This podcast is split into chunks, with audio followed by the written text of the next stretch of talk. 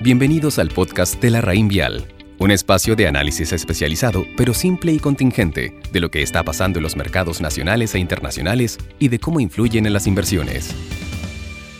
Estimados, buenas tardes. Les habla Alejandro Guipó, economista de la Raín Vial Asset Management.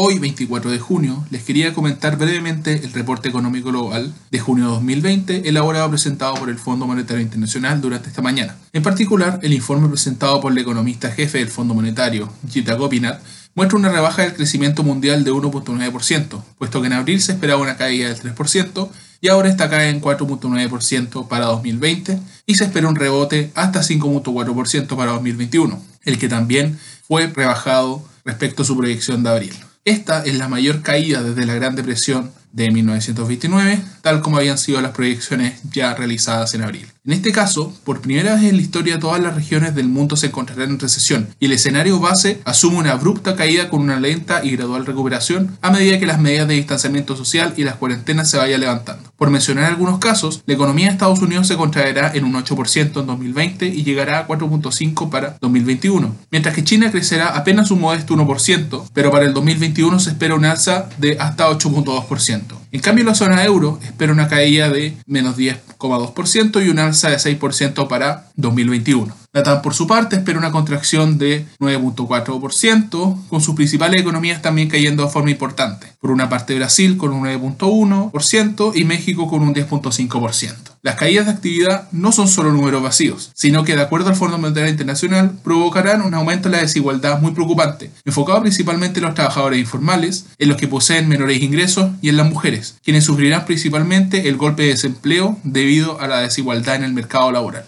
Cabe destacar que la alta incertidumbre hace que en esta ocasión se proyecten dos escenarios adicionales, en el que el escenario más malo asume un golpe más prolongado del COVID hacia 2021 y genera una caída adicional de 5.4% respecto al escenario base, llegando a una caída del mundo superior al 10%, mientras que en un escenario más benigno aún tendríamos una contracción en 2020, pero en torno al 1%.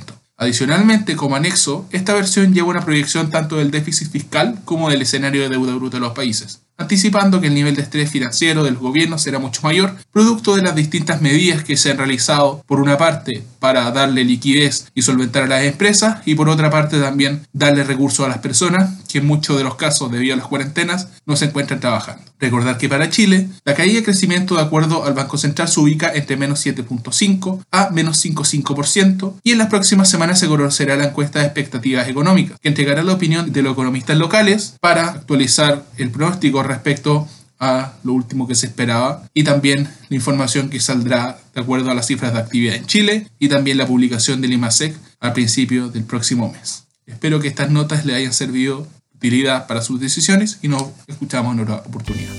Los esperamos en nuestro próximo capítulo del podcast La Raín Vial. Conoce larraínvialdigital.com, una plataforma de inversiones, servicios y herramientas en donde la experiencia de la Raín Vial es 100% online.